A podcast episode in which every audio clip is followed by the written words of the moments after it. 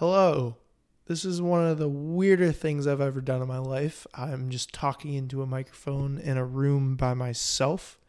Um, I don't know who's listening, but if you are, thank you very much. Uh, I was actually just looking at the metrics for the podcast today, and there have been over 200 people that have downloaded an episode. Uh, so I just want to thank you. I don't know why you're listening, but you're listening, which is awesome. Um, and I did find out that if you have 26 downloads in your first seven days, that that puts you in the top 50%. So we already hit that mark, and it's only up from here, I guess.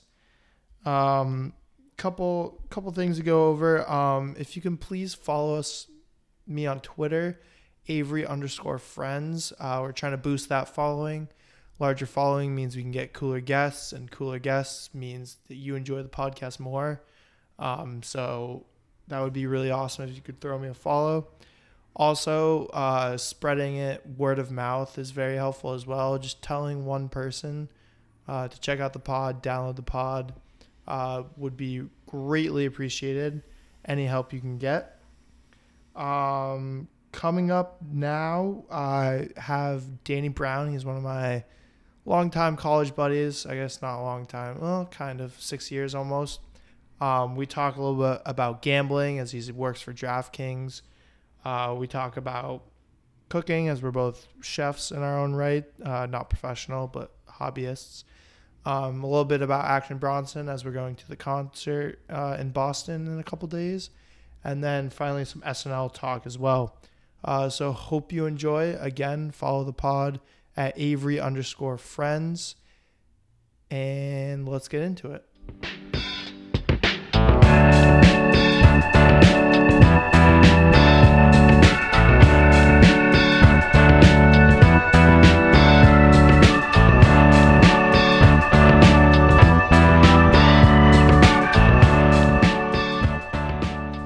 Brown, welcome to the podcast. Thank you for having me. Do having want to give a quick intro to the people? Yeah, my name's, as Avery said, Danny Brown, Daniel Edward Brown, born and raised in Haverhill, Massachusetts. Parents are Chrissy, Phil Brown, Zach brother, brother Zachary Brown, and say my occupation right now, I'm a customer experience associate at DraftKings. I've been there since June of 2020. Nice, nice. Great intro for the people. Thank you. Hopefully, people will get to know you a little bit better by the end of this podcast. so, how are you feeling today overall? I feel good. Woke up on the right side of the bed. Not the though- left. I mean, I'm a lefty, so Oh, okay. right in terms of the not necessarily the spatial like right or left, The but correct side. yeah, the correct side of the bed, I should say.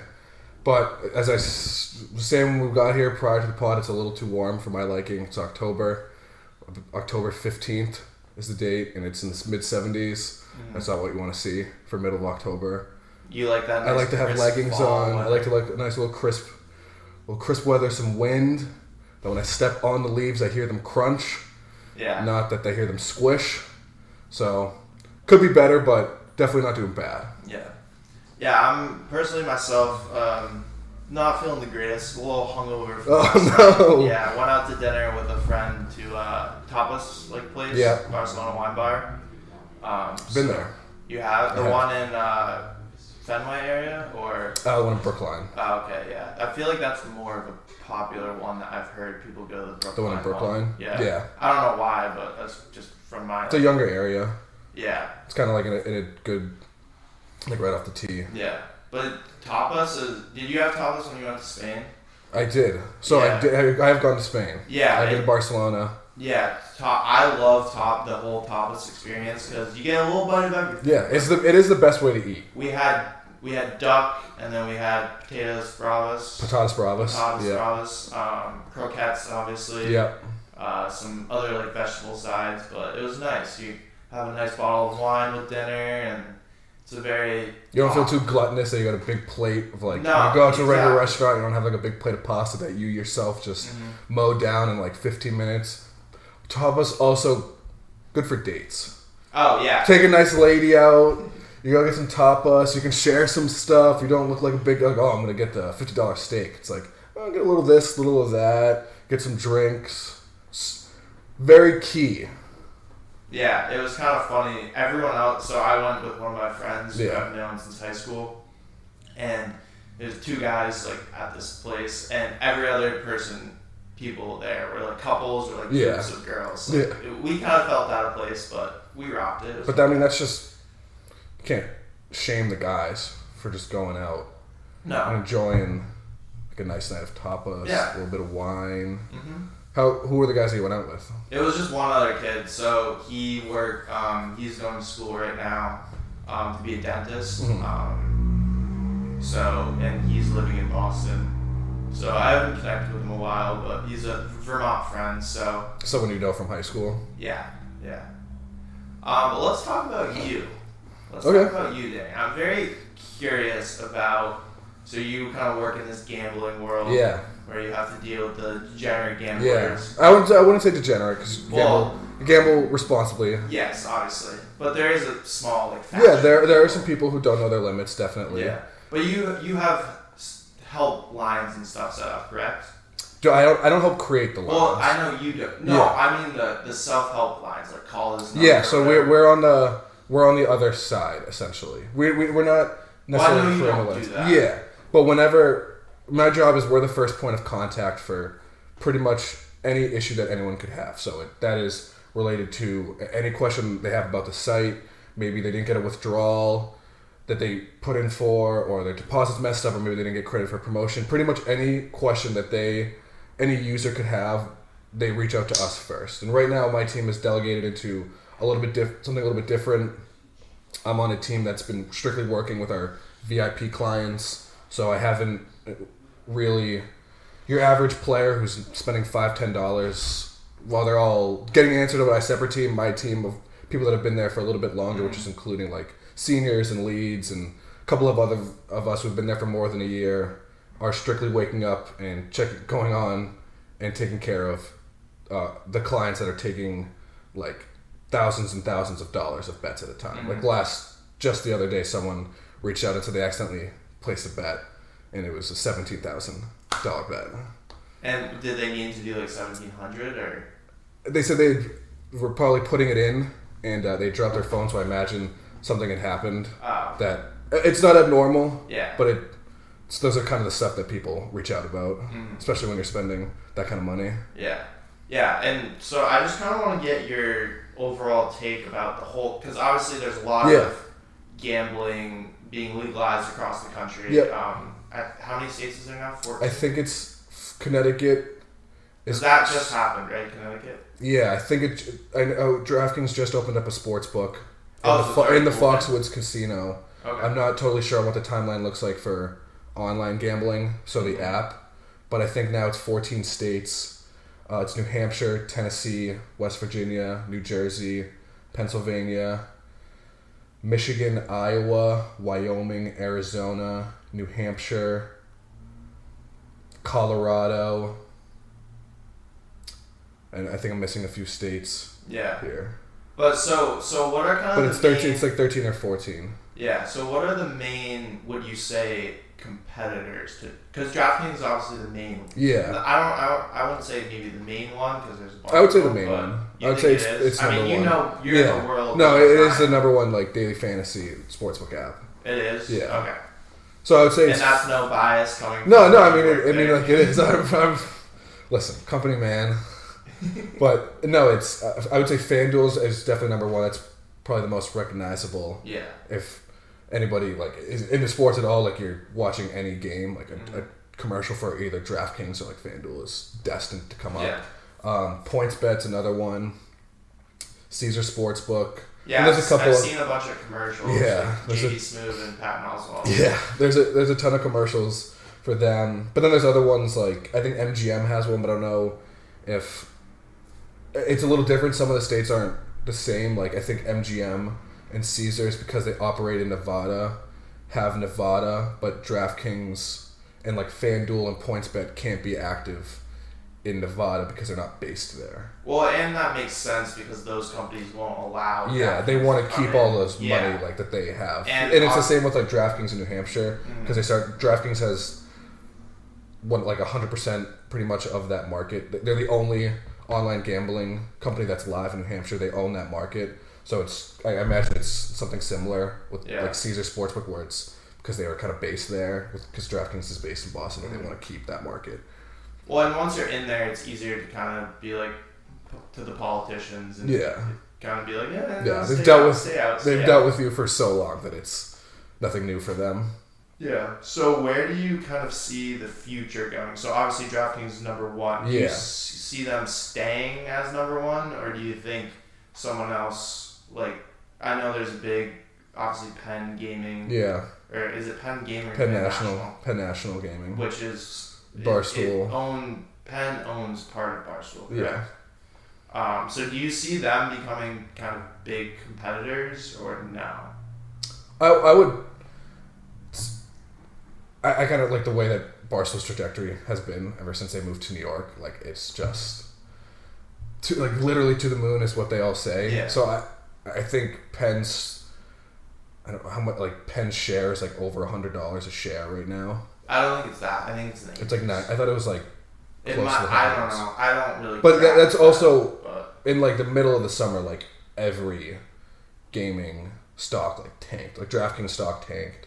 yeah. I know Penn National Gaming tanked. Well, the the whole stock market. Yeah, the whole- especially For I would September. DraftKings spends a ton of money on advertising. Do you disagree and- with that? No, I mean I don't have much to say about it. Yeah. Like I'm not. It's not my area of expertise.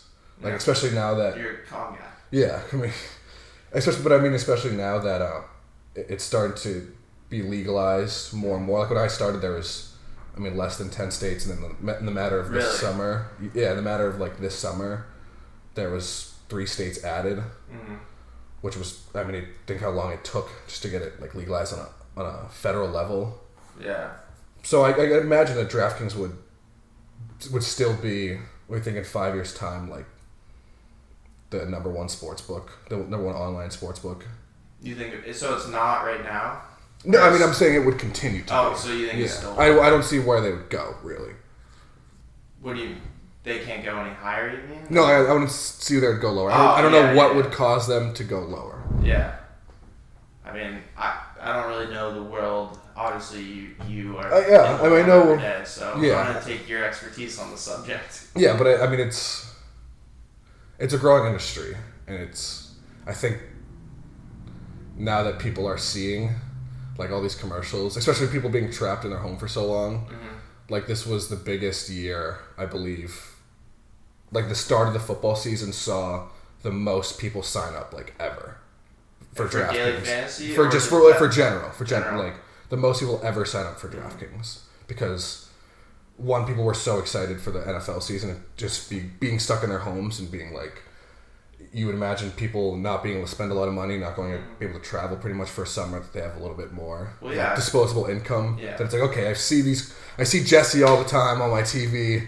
Like I might as well invest some money into this if I can. And Yeah, I'm in a state that allows the me to do Red it. Sox Orioles game in July Yeah. twentieth. Like, Yeah.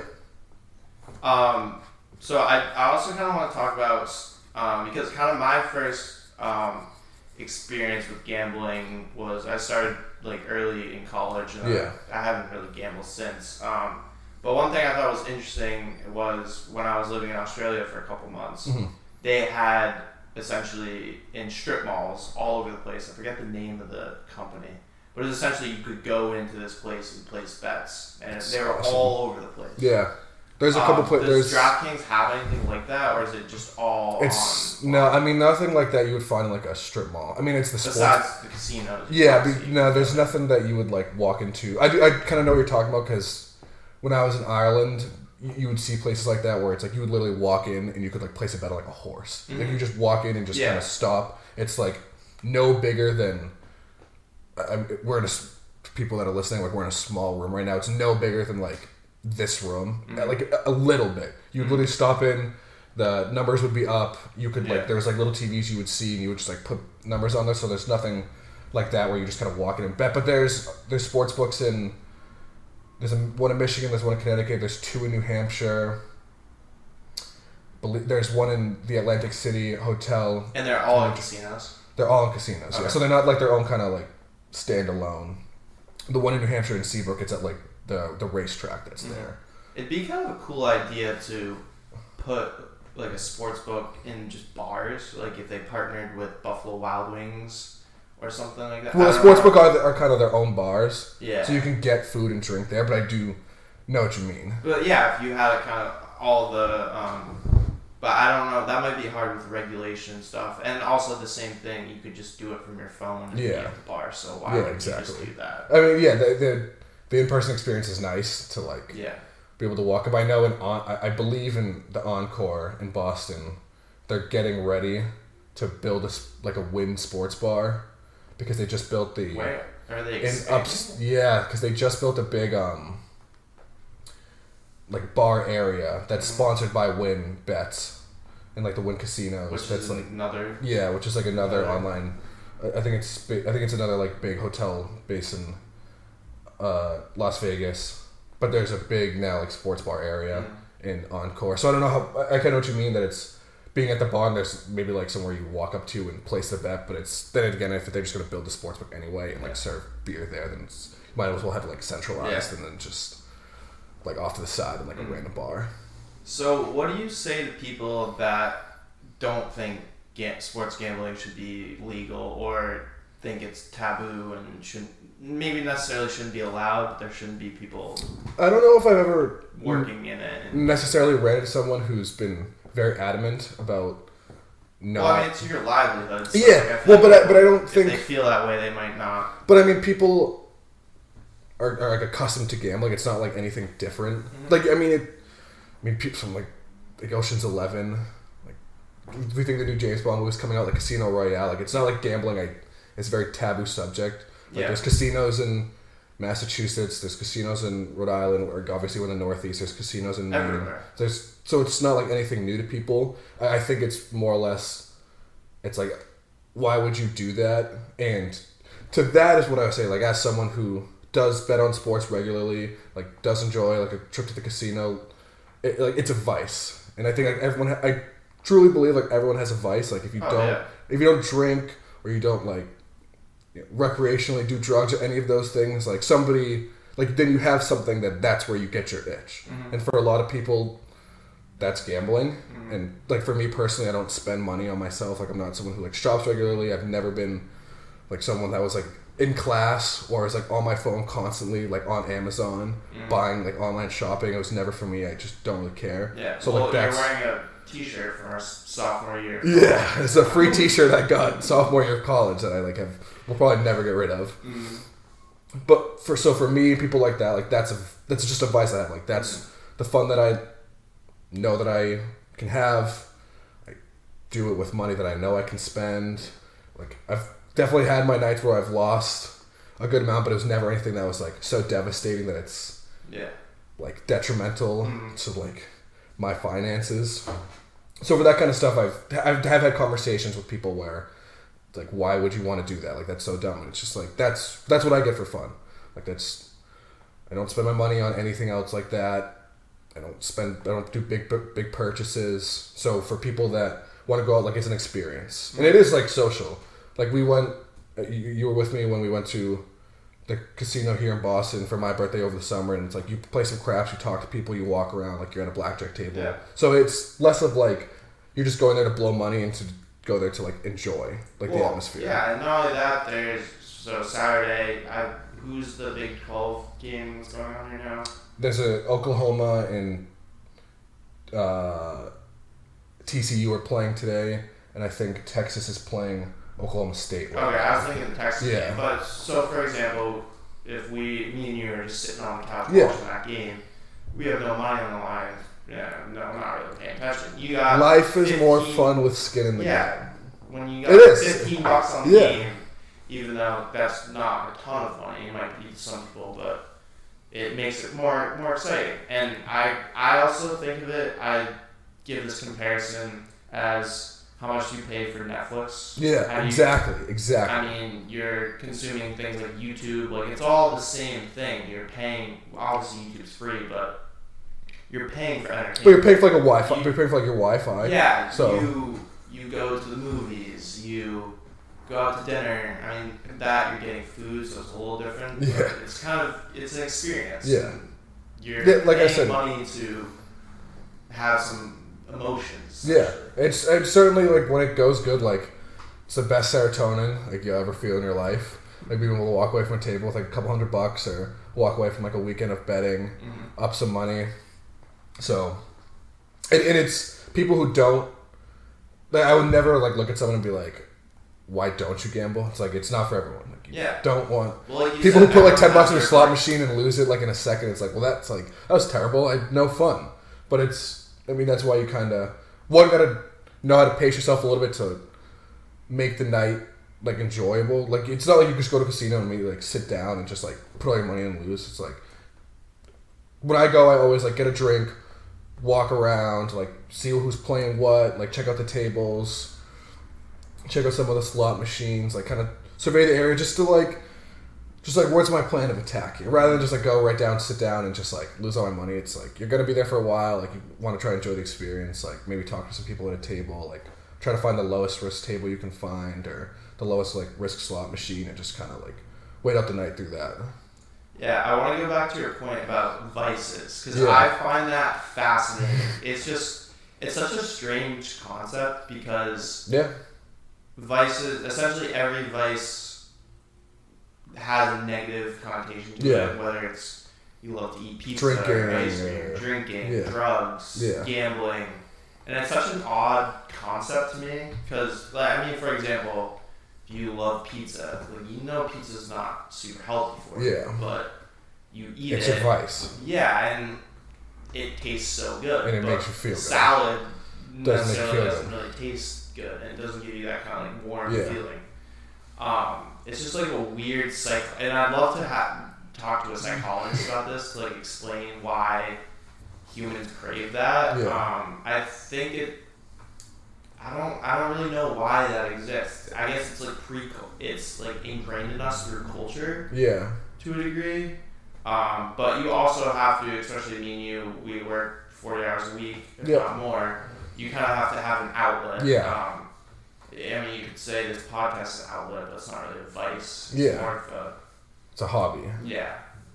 Uh, I think too, it's to to kind of like deny that stuff is to to deny like an instinct, and it doesn't like necessarily mean it's like a good instinct. Like people who, because when you compare, uh, and in this scenario, it's like if I were to compare like a gam, not a, not a, obviously not addiction, but like a gambling vice compared to like someone who like loves to online shop. It's like you're doing the same thing just in a different form. Like you're just you're still spending money Yeah, and you have but you like my yeah like my vice or anybody who's or not vice but the payoff of that vice if you were to be someone who enjoys gambling is the potential of winning money and walking away like that's how i feel someone who spends a lot of money online shopping their payoff from that vice is like okay i got something that i really enjoy that if it's like a nice shirt it's going to look good on me and then if i go out someone's going to see me and probably know like that kind of stuff so there's with that vice comes the payoff and I feel like in, in most vices, like the payoff is similar. It's just a different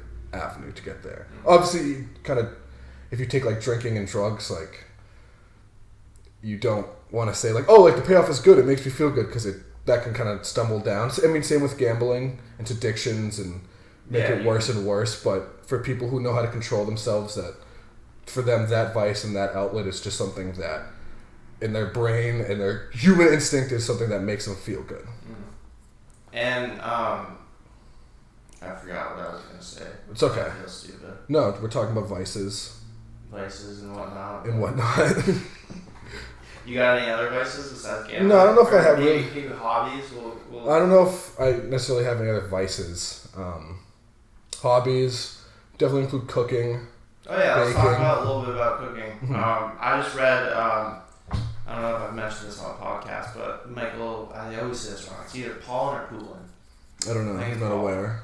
Um, but he has a book called Cooked, so it's all about cooking. Cooked. Yep. Um, and one thing I found really interesting was that so garlic and onions we've used to cook with meat for like hundreds of years, if not longer, ever since Thousands probably. Yeah, and so the reason why people started doing it is because I don't know how the hell they figured this out, but garlic and onion is fights bacteria. So if you're cooking meat yeah. and there's bacteria in it, Yeah. the onion and garlic will kill that. So in the book he's interviewing this food historian, Mm. and essentially what they were saying is that the reason we love the smell and taste of onions and garlic isn't necessarily because they actually taste good. Mhm. It's just because we've been like preconditioned and for so many years that that smell means a sense of safety, as if like this meat ta- is okay Really? to eat. Does that you kind of get what I'm saying? Uh, I, d- I guess if it's something that's been like registered in, in humans for thousands of years, I did know I didn't necessarily know that about onions, but I did know that about garlic. That Mhm. it's I don't know if it's necessarily a, no because yogurt is like a probiotic, but I do know that gar- Yeah. like garlic fights bacteria, and people say like if you feel like you're getting froggy to like eat some like if you like a sore throat or you're starting I've to feel like never your throat's- heard that term. you never heard someone like you're getting No. froggy to eat like some garlic and it'll like clear you up. And even there's this YouTuber that I watch on the Bon Appetit channel, Mhm. Brad Leone, and he and he sh- it's kind of like a meme in and of itself. But he like the first time we did it, it when you crush garlic, there's um, I don't know if it's like bacteria in the garlic, but it's, it's something that forms over it called allicin. That when you like crush garlic, it thinks it's getting attacked, so it like forms skin over it. And the people and people say like you if you crush garlic and let the allicin form over it, and then you eat that, it's supposed to make you feel better. I've never done that, but Huh, I've never tried that. I kind of want to try that. yeah, if you crush garlic and let it sit for like How long? 20, 20 minutes or so, you'll see it'll like start to turn a little bit brown, and it's something. And it's because the garlic thinks something is, is eating it, so Yeah. it tries to protect itself. I've done it. bef- I have done But- it before. If it takes 20 minutes, I feel like that's not effective. I'm not the garlic. I don't know. We need to do some GMO stuff to make it, make it more um, protective. That is one thing crazy that so many plants have defense mechanisms. Yeah. And it's just like the, Venus flytrap. Yeah, that What is going on? Fine. It's absurd. Because no other plant really does that. I feel like that's the most. I mean, there's probably still there's others out there that probably exist that Yeah. even humans haven't discovered. Um, but Well, is what's the plant that's found in like the the Amazon that has like a poison sac in it? I have no idea. There's some type of animal or plant in like the in Amazon, I think, that has like is a poison sac in it, really. and it's. And- we- Is it in like encased in flowers? Like so it's a it, or- flower that looks like almost like a sock, and it's it's I don't know how, how I would describe how it Yeah. looks, but in the bottom of it, it's like hanging on a stem. Mhm. So the plant grows up, and then this hangs off it, and then there's like a poison sac, and so stuff like flies in it, and just like gets melted. Yeah. Huh. This is this is the part where we need Liam in here with like a laptop. To, to just thing. checking. Yeah. Um, but yeah, and kind of talking about plants and stuff made me think of uh, this author guy was also in this documentary I watched about. Uh, it's called Fungi. It's all about mushrooms and Yeah. stuff. And it is crazy how many like strands like a small mushroom. Well, the, yeah, well, the mushroom, it. it's, what nuts. we, what we see is not even like that's not the mushroom. The mushroom is what's underneath, Mhm. like the like the cap. I think it's is what it's called. Yeah. Is is the fruit? That's is what we eat. like ex like mushroom experts say. Like I watched a video on foraging and f- for no other reason than it was Well, just what? like where is it? A specific type of mushroom or? no, it, just any mushroom. Like what you would see is above ground. You walk in the woods and you're like, oh, there's a mushroom right there. Like that's just what is the myc like the mycelium is what Yeah. that's growing from.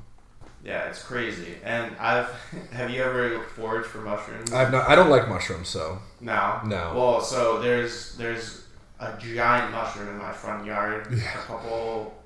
It was during COVID when I was living at home, and there was a giant mushroom. So me and my dad were like, "Let's pick it and cook it." Tasted so bad. I, yeah, it probably wasn't we a looked mushroom up you what could eat. of mushroom. No, no, we looked it up, and we actually have a friend that's a A mushroom no, expert, what do you call it? forager. Arborist is that the correct term? Oh, he's a it- tree guy. He's a tree guy. Uh, He's in, I think arborist is the correct. I don't. know. Well, there's. He's a tree think- expert. Yes, Arborist. That sounds like it would be like. I think that's what it is. People can tell me I'm wrong, but So, and he told us it was fine. But yeah, we cooked it and it did not taste good. We made a pasta dish. We put in other mushrooms because we didn't know what it was going to taste like. Um, and we ended up picking that stuff Other out. mushroom, yes, But it was, it was kind of cool. Was it like rotten though? No, no, it was it was good. We we waited it to, for it to, To, to like get bloom. nice and big. Yeah, it's also cra- so another thing. My parents my parents are a little bored right now. They're trying to figure out what to do with their lives. So they started researching how to grow mushrooms. It's a fascinating progress or process. I don't know. Yeah, how would you you heard about it? recreationally grow mushrooms? Because they just shoot spores. Yeah. So what you do is you get logs. You have to get this certain type of wood. I forget Yeah. the name of the wood. And you drill these holes in the logs. Yeah. and then you fill it with this special dirt. I don't know, um, buy it online or Yeah. Agway or whatever the hardware store. I don't know. It's sold everywhere, and then you plant these mushrooms, Mhm. and then you have to you lay them on the ground, and then at one point you have to lean them up against something, Yeah. and you put it in the woods. Normally, I think is the best place to put it because Mhm. if it gets too much sun, they don't grow very well. Yeah. But and it takes like years to do. So, so it's always Years. well, it depends on the mushroom, but I think it I think it was year, either months or years. But it kind of made me think because mushrooms are kind of expensive in the store, not super expensive, Mm. but compared to carrots, Yeah. and shit like that. And I always thought that was kind of weird, but now I realize that The it's just like process. a long process. So that is that is a, a pro to recreationally grow mushrooms to spend that money just to hope years later that they grow. Well, I don't know if it was years, but I mean, it, I mean, it's the same thing with like wine and different scotches and stuff. You age it. Some of the some of that shit's aged like twenty years.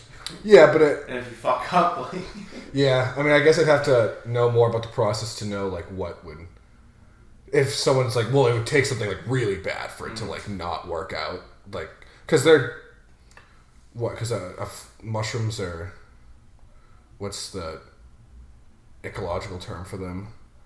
They are because they break things down. like fungi. Yeah, well, they're fun, but what are they? They're decomposers. Oh Yeah, yeah, yeah. yeah. yeah, so yeah, it's I would imagine like something would take like if you put a log in a wood, Mm-hmm. even like the grossest of mushrooms that you definitely can't eat, like something's gonna grow on it. So I'd imagine like the environment for that to not work out would have to be like a very specific environment.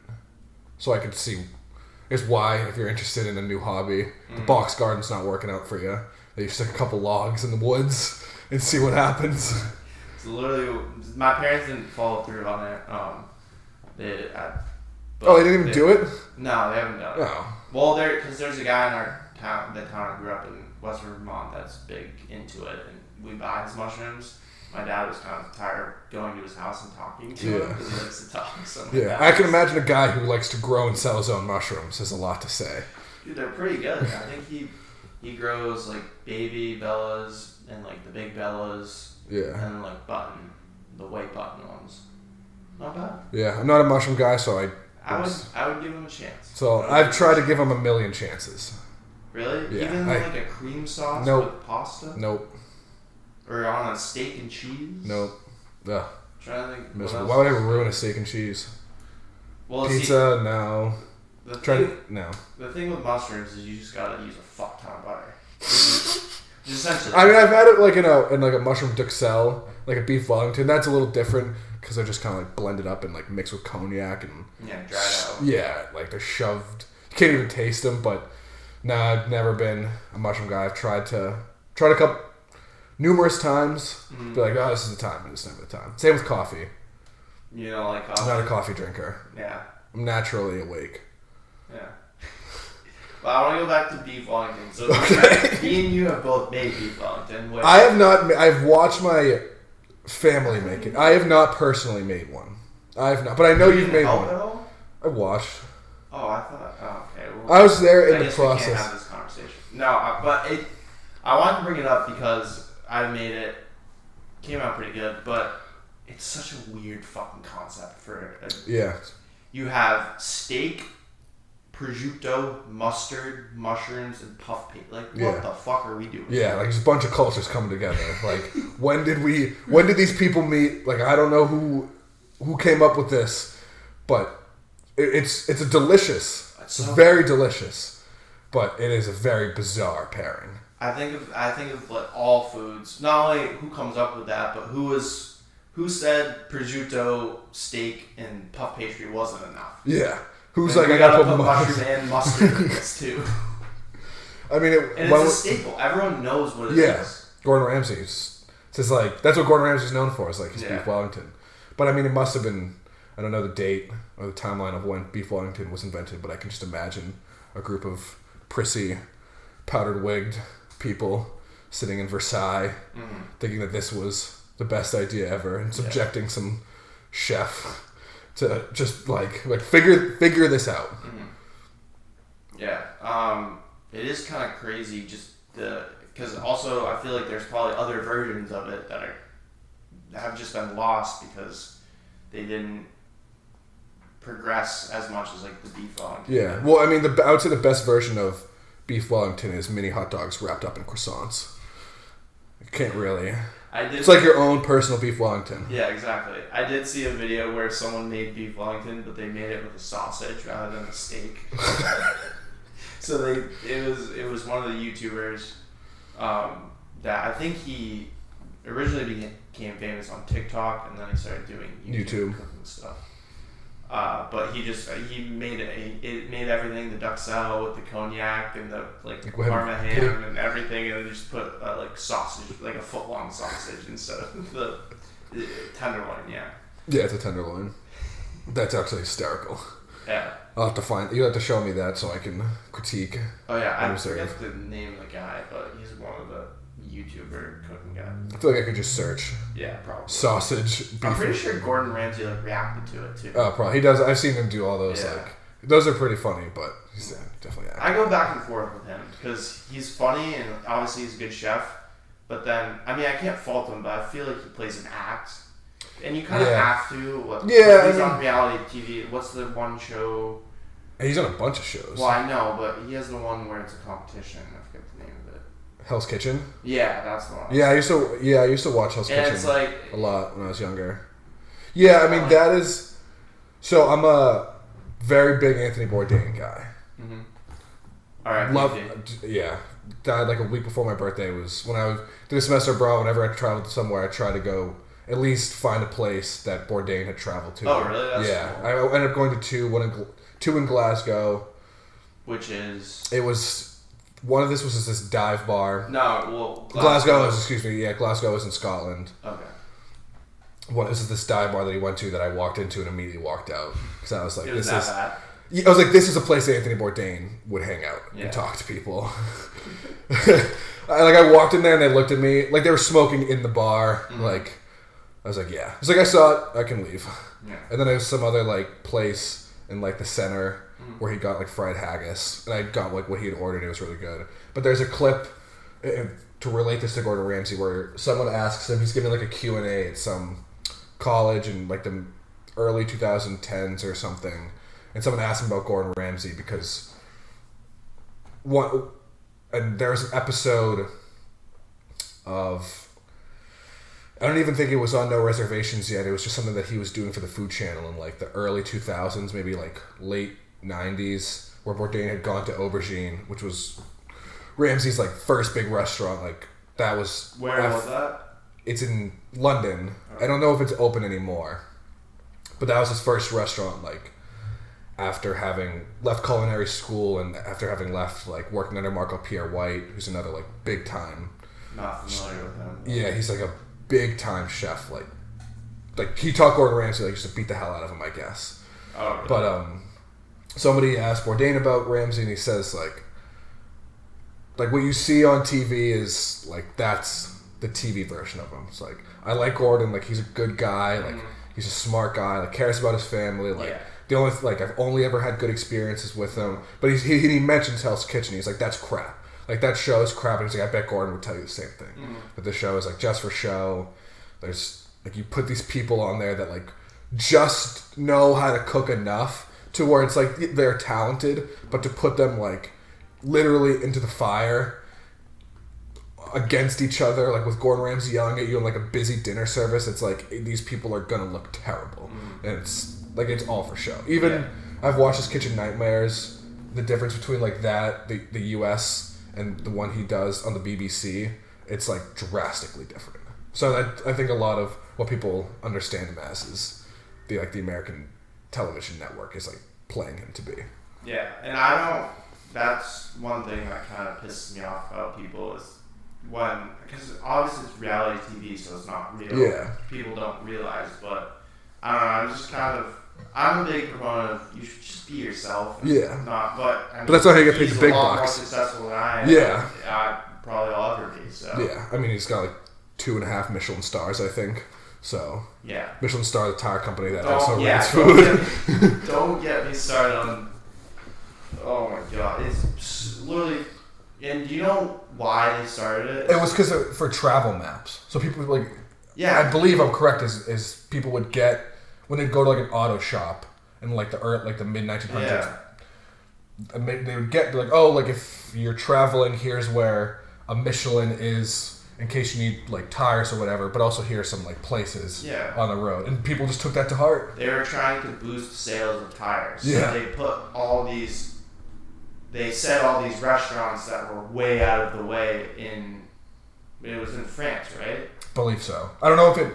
I would imagine. I think it was France. I don't know if it expanded wrong. like beyond So I that. I remember just know like that was the origin of it. Yeah, I remember reading an article about this, and they essentially just put said all these restaurants far away from Paris Yeah. were really good restaurants people need to go, and then just over time it built this credibility, and now it's a And people like chefs like kill themselves for like over their work to get a Michelin star. Yeah, like there's really. a there's I don't know if you've ever watched the GQ series that they do, which is honestly like a pretty enjoyable uh, series on YouTube where they have like experts come in Mm-hmm. and talk. It's like pro like skydiver rates skydiving scenes in movies. oh yeah yeah. And there's they did one with um um a chef I his name escapes me, but I, I looked him up like he's got a couple restaurants in New York. He very wasn't just like a some line cook they pulled like a clearly was a very successful guy in his own Yeah. right.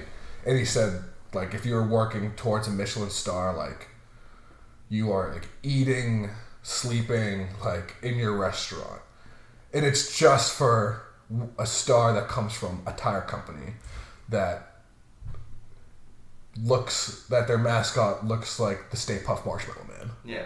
like It, it, I mean, yeah, and it goes back to I. I think we've had this conversation before, but like the Kelley Blue Book values. Yeah. is it uh, the JD Power Awards? Yeah. Who the fuck are these people, and who created these things, and why is it? A, why is it a thing? why is I it mean, like the it- basis for it? Obviously, Rotten Tomatoes too is something that's coming. Rotten Tomatoes is junk. Huh? Rotten Tomatoes is junk. I agree. I agree. But um, that's something that's kind of brand new. Uh, but it's kind of the same thing. Why? Why do these things exist, and who? Yeah. What authority do they? What have? why do we put so much emphasis on like a random opinion? And it's not necessarily like it's random. Like obviously, if you have a Michelin star, like Oh, I, I would want to go out like if I had the expendable funds, like I would go, definitely go out of my way to like experience like a seven course meal. Because there's a Michelin star restaurant in um New York. It's like one ten Avenue or something that is supposed to be like obviously very good, but even in those places, it's like the the portions are like it's like why do we put emphasis on like this as like that is what food should be. Yeah. Food should just be however you like you enjoy it to be. Yeah. Have you ever done one of those tasting menus? Not that I can remember now. I'd love to do one though. Yeah. Just to kind of like and again when we talk about vices, it's like that could be very dumb, but it's like that's what people enjoy. Like it's yeah. I mean, if I it's one of the things that you would do like I'm gonna do this, maybe you're on a date or with your with family or it's like a special occasion, like it's like a big group of friends. It's like mm-hmm. we're gonna do this because it's an occasion, but this is not how I would regularly spend money to get food when I can get more food that's probably just as good at like this other, you know, restaurant down the street that's owned by like a very good chef or whatever. Yeah, yeah. I've only did one in Quebec City, uh, and did it with a wine pairing as well. Mhm. I think it was five or six courses with dessert and stuff, and it was cool. Um, the food was really Yeah. good. It was like there's um, like you said, the portions were pretty small, but after you're pretty full. Yeah. Um, because it's so many courses. Um, but and, and I love with, with food the different kind of crazy. Like for example, last night at the tapas place, Mhm. we got this duck, but it came with like this almond, like f- almost foam cream Yeah. sauce, and it was so good. And I, I never thought to make. It was essentially almost an almond puree. Yeah. Like I never thought. Yeah, make probably like a nitrous can in it or Yeah, something. They probably like so. sprayed it. It was really good. Um, so I just think it's cool that, that chefs come up with these crazy Yeah. things that you wouldn't duck and almonds. Fuck. Yeah, I mean, like che- chefs are like they're artists, like in their own Oh, right. 100%, Like you, and you think 100%. uh, it, it, it is and to like go back to that GQ video. That Also, I have to interrupt. yeah, Does GQ stand for something, or um, no. am I just an idiot? I uh, don't ask me. I have no idea. I imagine it does, but I have no idea. Okay, but continue. But in in that video, the the way this guy describes it is like I never thought of it that way. Is like because there was a movie that I forget. It was with Bradley Cooper. Um, which Limitless. huh? Limitless. No, it wasn't Limitless, but it was it was a movie where he was a chef. I forget the Bradley Cooper's a chef. yeah. He's like this hard ass chef. I Was forget the name of it. Maybe it was called Taste. I think. I think it came out like 2014. I. Okay. But the way he described it is people, the way they think about chefs are like they like with the Gordon Ramsay. It's like there's these like hard ass that are freaking out all the time. Like nothing's ever right. But it's when you think of like a very busy restaurant and like a head chef like that, like they're probably they're responsible for feeding, like putting food into body for like 300 plus people a night, mm. and as an artist, like you are trying to create like perfection. It's like every ta- like so every plate that goes out, like if one thing is off, mm. it's like that's screwing the artistic vision of the chef. So then you and it's you you it's like people give crap for Gordon Ramsay, but when you think of it like that, that it's like they are creating art. Like every time like that door opens and like a waiter carries out a plate, mm. like that's art going to someone. It's like how you present that is like how people see you. Mm. Well, and not only that, I I get stressed when I'm cooking Yeah. for one other person. Yeah, Or ex- exactly. Like, especially if you're cooking for like a significant other or Yeah. like someone you're dating. That's a lot of pressure. Cooking is a, Cooking like for like don't your family, you're like, oh fuck, No- like I better not burn my like chicken or whatever. Yeah, not that people don't give cooking the respect it deserves. I think whenever anyone comes in contact with like good cooking, they're they're it's something that you can tell like you're very aware of. But the emotion behind it, like cooking, is a very intimate process. Like mm-hmm. you, it, like like I just said with like the feed people, it's like you are what you're doing when someone's waiting for food. Is like you are responsible for giving someone like nourishment. And it's like as funny as that may seem, like it is very serious. And like there's definitely times where I've cooked for my family, like and I baking is a hobby, but there's times where I'm like definitely upset about it because I'm like trying to be so precise about it. And I know that even if it's doesn't come out looking the best, like it'll still be fine. But like in my mind, like in my heart of hearts, I'm like I'm trying to like take care of someone. Yeah. And so when you're that high level at it, and someone's like, "Oh, like he's just a like a jerk off and a jackass," it's like, no, you don't understand like what this means to me Yeah. beyond. Like I know you'll be fine because you'll get the food and you'll eat, but to me, it's like I'm taking care of you, and I have to do my best to portray that with like the final product. Yeah, and that makes me think of um, bring up kind of one thing my mom does, which I love my mom. Shout out Beth. Uh, but whenever I'll cook something and I'll fuck something up, whether it's like Yeah. too spicy, too salty, or like overcook or undercook anything, I'll just be I'll be so pissed at myself. And just Yeah. eat Oh, back I- can be like, oh fuck, and my mom's like, oh don't worry, Yeah. it's so good. And I'm like, get pissed at "Fuck myself like that all the time Mom," too. Um, but yeah, cooking is definitely it was one thing I did a ton during quarantine. So much. Um, That's how I got into have- baking. Yeah, just because you have so much time on your hands. Yeah. Um, and that's one thing that's weird about the American culture that's kind of shifted, which was brought up in this cookbook that I read. Uh, and he talks about how the obviously the amount of time people spend preparing foods now compared to 40 years ago, 30 years ago is so different. There's so much more time. You're saying, or there's less time. There's they spent more time preparing food before because there wasn't a frozen food. Yeah. Um, you couldn't get so many. I mean, me and you right now could pull out our phone and we could get The any, yeah, yeah, we can get any food we want delivered here in under an hour. yeah. You told someone that 20 years ago, they'd be like, "That's crazy." Mm, Twenty years ago, was- Well, yeah, but you have to call somewhere. Yeah, that is true. there- It's like- only, it's only places close by. Yeah. You gotta get, pull out the paper menu. I mean, it's funny to think like pizza places like, oh, we don't get it in thirty minutes or left, it's free. It's like, meanwhile, I put in an order in a like any food delivery app. It's like, yeah, it might be there in fifty-eight minutes. yeah. It's like, Well, but I mean, that's kind of the what comes with the cost of having so many options. mhm, definitely. Like that, it's like you you're the one that's going out of your way. Like it's not the food place that's going out of the way. It's like you're going out of your way for this. So it's like you're the one that's going to have to wait on us, which is I think good in terms of like giving restaurants probably that autonomy that it's like people are in demand for them and that's why like places like sell out all the time but it's still definitely frustrating that like that's kind of how food culture has become hmm And one thing that really pisses me off about those companies like DoorDash and Yeah. And Postmates and I mean, you can list five others, Yeah. but is the upcharges on the ridiculous delivery fee, and then not only that, if you buy, I mean, I'll just say for the sake of everyone knowing, McChicken at McDonald's, it's more expensive if you buy it on DoorDash. yeah But at the same time, it's like they have to make money. So I, I do understand it, but at the same time, it's kind of like, ah, yeah it's never you never not feel like you're getting screwed yeah. but then it's but then it's also like the the lazy in you where you're like Oh, yes. I could just drive five minutes and get it like Yeah. but I'm not gonna no. because I'm violently hungover and the game is on. Like, what do you think I'm gonna do? You gonna get in a car? No. Yeah. Food culture in the U.S. though is, I think, like talking back to tapas, like the food culture in the U.S. is so terrible. Well, I wouldn't say it's terrible. I mean, it's just different than everywhere else in the world. I think it's it's pretty bad. It, it's the food so- service culture.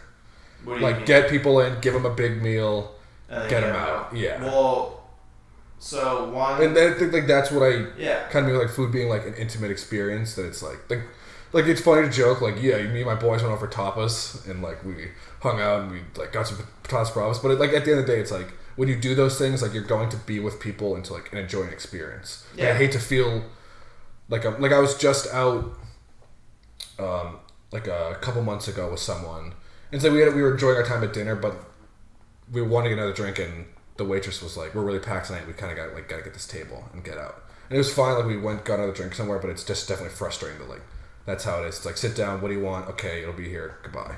And that's one thing that's kind of the issue with America is everything is money based. Yeah. All right, we need to flip these tables and get people, and um, you you see that when waitresses and waiters always ask, "Oh, like, would you like something to drink? How about an appetizer?" They don't do that in other countries. No, At least okay. I haven't come across that as much.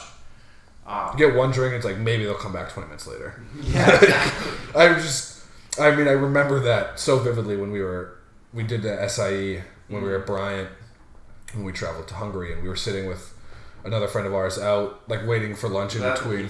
Yes. Yeah. And it was like we were trying to leave, and it was like that was kind of on us. Like we were in a rush, but it was like we were trying to go, and it's like this waitress, she might never come back, No. and like she it doesn't even register to her Yeah. that like that we would want to leave because we were there for like forty minutes, Yeah. if that, like if that. Yeah. Or that you remember that time when we we went out to dinner and then we got all our food and we were just said, Can we have to go boxes? We have to It's like what? typical Americans. Yeah, typical Americans like try to take everything for themselves. Yeah. But yeah, going back to the food culture, I think I had a conversation about this on the podcast. I don't know if it was, but we'll just do it again. Is yeah, it was on the podcast. But America's is all about money, where other countries are more about, like you said, like the nourishment, Yeah. giving people food. Yeah, like giving people an experience. Yeah, because they get paid. yeah, Americans don't get paid. Like I think the first time I heard that like waitresses Don't and like waiters get paid like two ninety eight an hour, it's like what? Well, I mean, you want to get into the whole tip conversation? We can have that if you want. Are you? I hate tipping. I think it's the most bullshit I mean, I- thing I- in the world. I like tipping and I'm accustomed to it because I live in the states. But it's like if I on a societal level, Yeah. if I didn't have to tip, I would like it only or only tip in like extraneous circumstances where Yeah. like somebody was that good at like being a bartender or was like that good at that like whatever experience they're giving to me, then yeah. Mm-hmm. But I mean, I, I like to tip because I know, Well, they need like. like I know that like Yeah. if someone's done a good job, like I would like to go out and like recognize Yeah, that. Like I- even in like the worst of experiences, like I mm-hmm. try to tip at least twenty percent. Yeah. Like just because Oh, like, I get this person's probably like got a shit night. Like Yeah, if I can, a bad day. if it's like a, I- I'm guilty of when I go out. I do what I shouldn't do because it's just a waste of money. Like whenever I get a drink, I'll tip instead of like running up a tab and then tipping at the end of the night. It's like oh, I just got like a five dollar beer. It's like here's two bucks, Mm. and it's just like I end up tipping so much money at the end of the night. Yeah. But I also like walk away from that feeling Bad. good because it's like a this person's trying to make ends meet. It's like if I can give them a couple bucks here, Yeah, yeah, like I'm not gonna do so. Let me explain myself because I don't want Yeah. to come off as an asshole. Yeah. I think waitresses and waiters, bartenders, whatever, they should just get paid a fair salary. Yes, They should don't think get that's paid five bucks an hour or whatever yes. it is. I don't think that's that much of a controversial take. Yeah, and so and then you eliminate tips because tipping is, I mean, one, it's just I don't know, it, it's such a weird concept to me. It stems from people bribing people, Yeah, essentially, yeah. and it still it still happens today. If I'm out at a bar and there's ten people at the bar and I tip twenty dollars, they're on my first drink or whatever, they're gonna come to me first. I do that if I go to like weddings or anywhere with an open bar. It's like get your first drink, Yeah. and then tip what you would tip at the end of the night. And it's not like necessarily a bribe, but it's like that person knows now. It's like Yeah. yeah, they got me. Like I'm gonna help them out first. Yeah. But and then not only that, um, do you know Freakonomics, the podcast? Uh, I'm aware of it. Yeah, is that Yeah. a Malcolm? no, no, it's no. not Stephen Dubner. Yeah, okay, I am aware of Freakonomics. Yeah, Yeah. yeah. But so they have a whole podcast on tipping, which kind of I was already like really against it just from traveling to other places Yeah. they don't have it, and then this one sealed it. But so it turns out, which kind of makes sense, is tipping is pretty like racially motivated, like people Mhm. that are from different areas of the country don't get tipped as high as other people. Yeah, I mean, that's imagine. just kind of human Yeah. nature. You can find yeah statistics Yeah, like that on yeah. like everything. Um, they've also done studies where physical appearance influences Yeah. tips. So people that look more pleasing to the eye get higher tips. Yeah. Like there's no reason. Um, I hate the fake culture. I hate fakeness. It really pisses me off. And I feel like waitresses and waiters a lot of times do that. And they're like, "Oh hi," or "Hi, how are you doing today?" Yeah. Like, yeah, Well, yeah, 'cause they need to be super nice Yeah. just to get a tip. And not that I don't want people to be nice to me, but I kn- it's almost them acting, and I don't want someone acting. Like I just want you to talk to me like a Yeah. I don't know. That that one's a little personal and Yeah, that seems like something more about you than it is.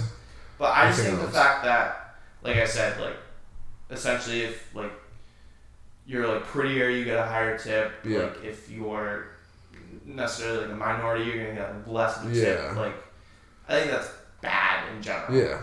No, it's definitely is. And it's just it's such a weird. And then not only that, um, like some places like pool their tips, and other places don't. Yeah.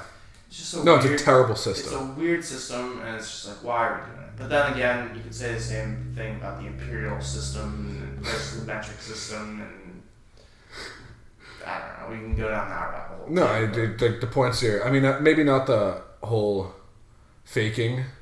I mean, That's- it's not that that's more but I mean, they are they are faking because of what we just talked about. Yeah. Like, you got to be like as nice as you can be to know. I, but it's even that like, I mean, not that I would.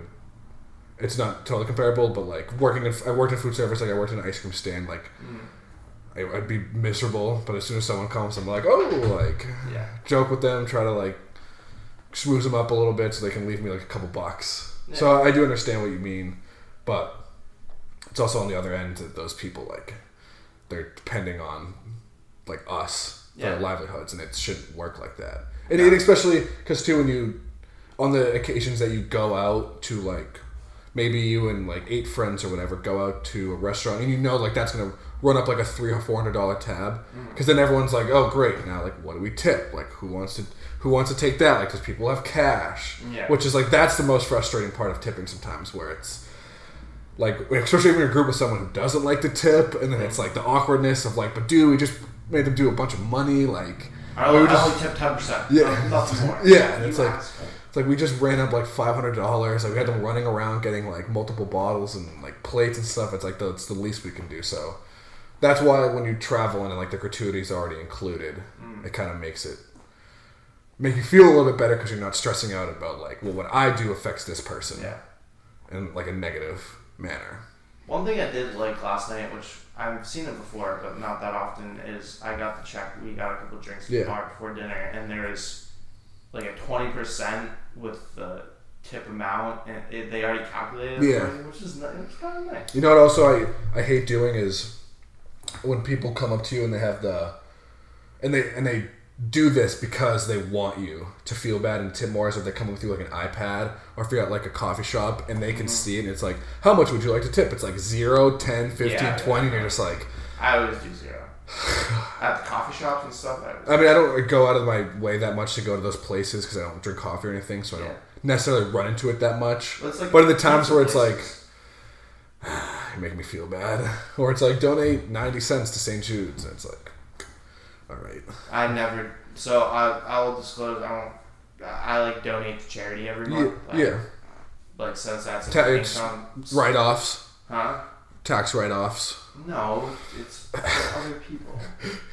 Um, but so I, like, I hate all of those things at like CVS, Stop. It's the worst. Shop, all those. Walgreens. So, oh, do you want to round up to give to charity? Because a lot of times they're giving it to I don't know, I don't know, I don't even really pay attention. But it's just kind of I don't know. It's really frustrating because I always say no, and if people judge me, I don't really care. The cognitive dissonance of walking away. Like I just spent fifty dollars on a Nerf gun. I could have donated one dollar Yeah, to a but I, child.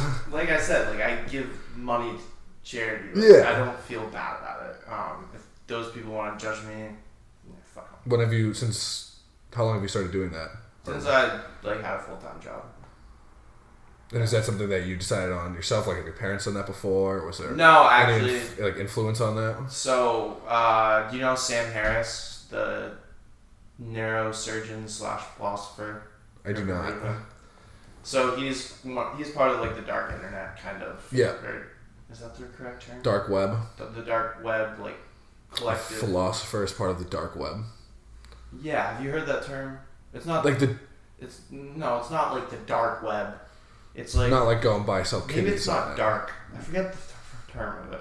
But essentially, there's a bunch of these guys that have podcasts and Yeah. Videos, and they all kind of. It's kind of like like Joe Rogan. Joe Rogan is part of it, but and then it's like Bret Weinstein, Eric Weinstein, those guys. I don't know if you've heard of. No. But anyway, so he subscribes to the fact that all people and businesses should donate ten percent of their earnings to charity Yeah, it's a good. I feel like that's a pretty. if you can afford. Yeah. It. So obviously, there's some people that can't pay. Yeah, totally. Like they need rent. Like they need Yeah. money for food. They might be on food stamps. Like obviously, if you should take care of yourself. Yeah, shouldn't- absolutely. You shouldn't spend money that you don't have. Yeah. Um, but yeah, so I've started do, ever since I had full time employment. I've been doing that. Um, Ten percent of like what you make a month, or yeah, every so every month I donate ten percent of my income to. Um, I give my money to. There's this let's say, is it always the same charity, or Yeah, so there's this charity called GiveWell, um, which I'm sure there's others, but they're the one that I came across from this podcast. Hmm. Um, and they essentially rank every single charity in the world as far as how much one dollar would get them Would- go for them? would go as Yeah. far as saving human lives. Yeah. So the charity that I donate to, um, right now is they provide mosquito nets for people in Africa. Yeah. Yeah. Yeah. fight Yeah. yeah. malaria.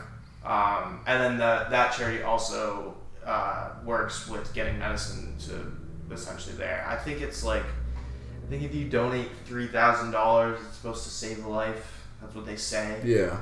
Um, so that's what I do. I mean, it's not like flashy or anything. Like people don't really No. know about it. Um, but I don't know. I just think that's a cool concept, and especially for. I mean, I think everyone like I. I'm in a fortunate situation. Yeah, I'm, where you I'm can do college that. educated. Yeah. I have like a stable income. I'm living in Boston, Massachusetts, which is one of the biggest Yeah. cities in the country. I can afford that. Yeah. Um, so, but we don't have to keep talking about charity if you. no, no, it's okay. Um, there, there is something that I wanted you to explain to me that you mentioned to me last night. And it's this three handshake thing. Oh, I okay. don't understand So, it at all. so the theory is, you brought up Malcolm Gladwell earlier. Yeah. So in his book, what is it called? I think it's the Tipping Point, Mm. which is all about the kind of like marketing and Yeah. how things progress. Like for example, podcasts. Mhm. Right now. Like podcasts is on the very early part of it, um, and there's a product life cycle essentially. But so the three handshake rule is that everyone in this, and it could be five. Oh, so it could be three or five. I forget what it is. I think it's three though. No, I want to say it's three. So Okay. every person in this world is three handshakes away from anyone. So uh, So the idea is that if you have talked to someone in person yeah. or know someone, so so you can have a handshake with them, and then that person can have a handshake with all the people they know. And so essentially, everyone in this world is connected between these three handshakes. So I am three handshakes away from like any any person I could look at. I'd be like I'm three handshakes away from them. Are you Yes. trying to? Are you trying to make sure? If it's Oh wait, okay, so I'm five. So you're so it's six degrees of separation. six degrees. So it's like this. So that the so Kevin I Bacon was thing. completely wrong. So So you double just- that. okay. So essentially, not even close. Well, that's pretty close. Um, but but so for example, you said that your brother's friend, who me and Yeah, so the- met, were friends. yeah, the Mad Bass- the Lakers Bass- player. What's yeah, his name? Mac McClung. Yeah, so we're three handshakes away from LeBron because we know this kid. What would we be five?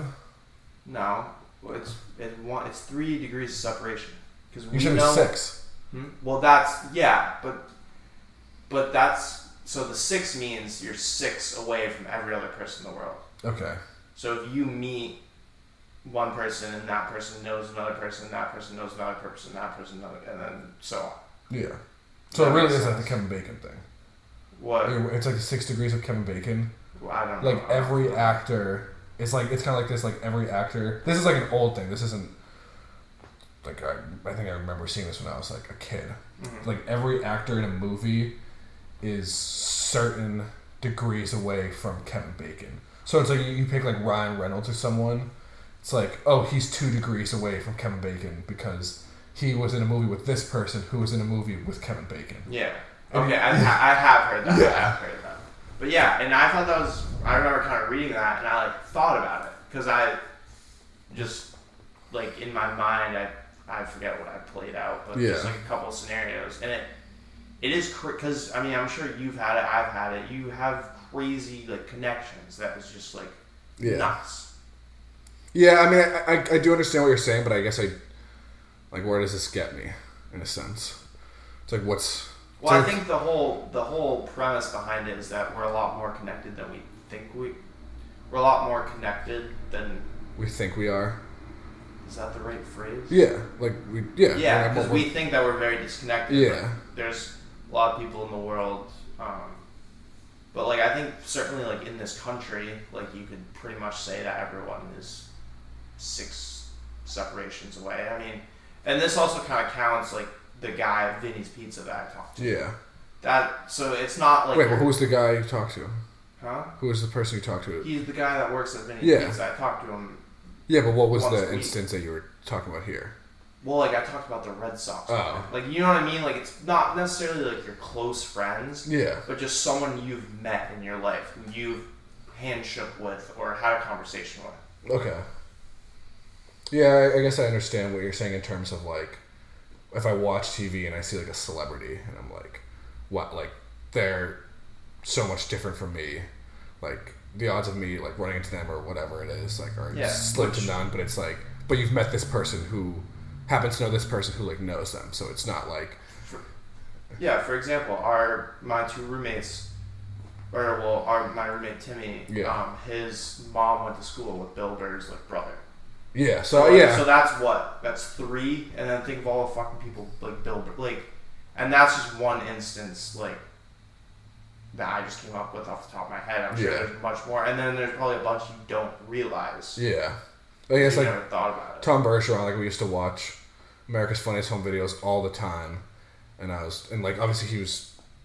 When I was a kid, I was like a show I watched all the time with my family, Yeah. and I didn't know until later when my dad was like, "Oh yeah, like I went to high school with him. Like he used to do the morning announcements at Haverhill High." Yeah. And I was like, "Oh, like shit." Yeah. Like, Well, I mean, think about like it. we used to. I was like, the high school was right there. Like, Yeah.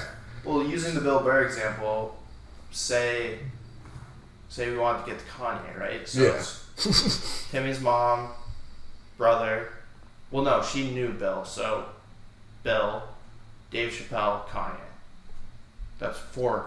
That's four, Four degrees, degrees of separation, separation. between us and Kanye West. yeah, yeah. Obviously, that would never happen. Yeah. Because Bill Burr is not gonna hang out with some someone he went to high school. I was closer to Kanye than you though, because I went, I toured SNL studios when he was hosting, and we almost got in for the dress rehearsal, but he was Oh, behind the doors. Yeah, we almost we were good. They told us if we got there soon enough, Yeah. they'd let because we were the only t- school group coming that day that they would let us like Mm-hmm. try to get into the dress rehearsal, but we, we got there a little late. But think about that poor guy probably met Kanye. Maybe or they like saw Or, him or like. like, said, hey, to- what's like, up? Or like told him like where tour to go or something. Yeah. Or they talked to someone on the Yeah. cast. Who, like, Yeah, that's and what I, I did talk to someone on the cast during Yeah. that who was working with Kanye. So Like, who who was it? Was that was in the the rap battle with Kanye? When he- Kyle Mooney. Was that who it was? No, I, I, I met Bobby Moynihan, who was um, that was definitely one of the most interesting run-ins I think I've ever had. You so you met him. So we you were had a conversation with him, or he Yeah. talked to the class. So we, no, so we were. It was, uh, we were there for Model UN, and it was our last day, and we were like after the conference, like everyone's exhausted. It's a long, like it's a long week, so we are like, we planned this. Like we'll go to SNL Studios, then we'll get on the bus because you get then we'll get home at night. Because we'll come home like a Saturday. Yeah, I mean it's a bus in New York. It's like, guess it's but I mean the bu- bus rides like that when you're like younger, like those are fun because everyone's just was like, it a premier bus or? yeah, it was like a coach bus. okay. No, it wasn't like we took a school bus. How like old it- were you? I was 17. I was a senior in high school. So we were there and we planned it on our last day. We were like, okay, like let's kind of have something to look forward to after all this. And we're walking down the hallway, like kind of past some dressing rooms, and it just like reeks like weed. It smells so bad, and it's and it's very noticeable. And uh, we're walking, and I'm in the back, um, talking to one of my friends, and uh, we are all kind of like talking, like everyone's. It's probably like a brief moment where we're all like, "Oh Jesus Christ, like it fucking reeks like weed," and then um, my friend who's at the head of the line like turns around, and he like looks back and he goes like, "Oh hey, aren't you that guy?" And he's like, and we just and I look, and Bobby Moynihan is like walking, ne- like side by side next to like me and my friend, and, he's, and he just goes, "I am that guy." And I like looked at him, and he, he was visibly high, like he was stoned. And I like looked at him, I was just like, "Oh, it's up?" And he's just like, "How's it going?" And I was like, "Oh, it's going pretty good." And he's just, just like, "Oh, the weather, it's something out there, right?" And I was like, "Yeah." And he just walked into his dressing room, and I was like, "Damn, Bob Moynihan was so high." like, SNL is a wild place. I can only imagine being there when fucking like the Aykroyd Adam- brothers. Yeah, and like Adam, those go through the stages of like Dan Aykroyd, like Yeah. Steve Martin, Eddie Murphy, Those- like Adam Sandler, Chris Rock, Chris Farley, David Spade. Those like after parties, like those must have been. I can't even imagine like the amount of recreational drugs that were like passed around. Yeah. I would love to experience one, but I don't. don't yeah, I, I think obviously today with like cell phones and everyone's posting on their story and stuff, Yeah. that stuff definitely does not happen. I, I've heard that they do like a big dinner after, is what. yeah, that's It's- probably a better scene than. Yeah, just- I mean, I'm sure there's probably big parties when there's like big guests. It also probably depends too when if it's because like Kim Kardashian was just on last weekend, mm-hmm. and it's like I can't imagine. I, I did watch some of it, and she was in her like in her own right, she was pretty good. Like obviously, like when people saw because they always do the flashcards of like Kim Kardashian, the musical guest is whoever. It's like oh god, but she was I thought very, very good in Yeah. her in the way she kind of carried herself. Like there was a Bachelorette skit that was very funny that I thought she did very very well in. But it's like I can't imagine Kim Kardashian is like looking to party Yeah. with like Pete Davidson and Cecily Strong like after. No, no, definitely not. Um, but I'm sure when there's Although, like if Paul Rudd hosts or oh yeah, when they have like a musician come in and host that they probably want to do, or somebody who's like been on the show a couple times. I imagine I would imagine they all probably go out after, but it's kind of all speculation. Like I don't know if they are looking to hang around with Lorne Michaels. yeah. Um, so you're a big SNL guy. I, I used to be. I'm not as Well- I've kind of toned down, but I do take it in every once in a while. Like I try to be up to date with it because it's like a big. I, I try to, in spite of like what our parents got to enjoy with SNL, with it being like the biggest thing, like being able to watch like Eddie Murphy and like the Adam Sandlers and like the Chris Farleys, even like Will Ferrell when he was on it, like in the early two thousands. It so like right now, like I I, I hate the, the the discourse of like SNL is terrible, and it's just like a representation of the far left. Like I don't necessarily think like that, but it's definitely not what it used to be. Mm. But that's also every year someone writes that article. It's like SNL is dead. It's like it's still pretty funny. Like I think the crew is really talented. Like I think Aidy Bryant's very funny and Kyle Mooney's very funny. I've always thought Cecily Strong was really good. People think people think a lot about Kate McKinnon because of like Hillary and she got really big and she was mm-hmm. kind of like the personification of like the left yeah. in like popular culture and in comedy. But I don't keep up with it as much as I should. But I try to try to be aware of it and like who's on and what's going on with the cast and stuff. Yeah, and it's also kind of one of those things. Is it was so good for so long. So long. Because when did it start? The seventies. Seventies, yeah. The fortieth anniversary was in twenty sixteen. Mm-hmm. So I think the first episodes were in like seventy five or seventy six or Yeah. something like that. But yeah, it's just crazy that they were so good in the beginning for kind of very random Yeah, reason. Um, it's hard to live up to that. And I mean, even the cast in the early 2000s, people have like just people like Jason Sudeikis and obviously Jimmy Fallon. Yeah, they all went on to Amy Poehler and TFA. Like Yeah. they've gone on to great success. Um, but here, I'll raise this question. Yeah, So you have a skit, SNL skit. You got five people out of everyone who's been on SNL, Mhm. excluding like yeah, guests. like like guest hosts. yeah, five people that are on SNL. Who do you pick? Ooh. And keep in Um, mind they're gonna be in a skit together, so they have to play well with each other. You can't just Yeah. the five best because they might not they might not get along. Yeah, but I, I do.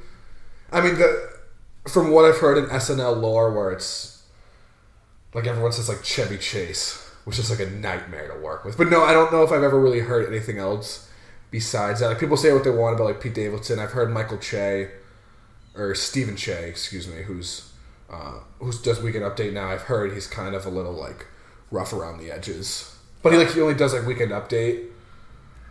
No, no, no, it's Stephen. Michael Che. Is it Michael Che? Yeah. I have no clue. I, I believe it's Michael Che. Okay. He's I've heard he's like a little rough around the edges, but I, I would I'm trying to think. My my top five. I think I'd have to pick Norm Macdonald. Like I, I know it's like That's kind of recent, like recency he, it's not recent bias, but like watching all this, and I was like I've gone through and like Yeah. watched his weekend updates before. Like I his like Celebrity Jeopardy's. Like I've tried to. Yeah, he's so funny. He, he's hysterical, but I kind of can't not pick him, Yeah. even I though they even though they fired him. Norm Macdonald. I think Alec Baldwin's been really good, and like everything he's done from like the old stuff to Yeah. like like his tr- like whether you like it or not, like his Trump was really funny. Oh Like, yeah. Alec Baldwin, Mike, um, Norm Macdonald. Um, forgetting her name. She was in the Californians. She was just in Maya Rudolph. not Maya Rudolph.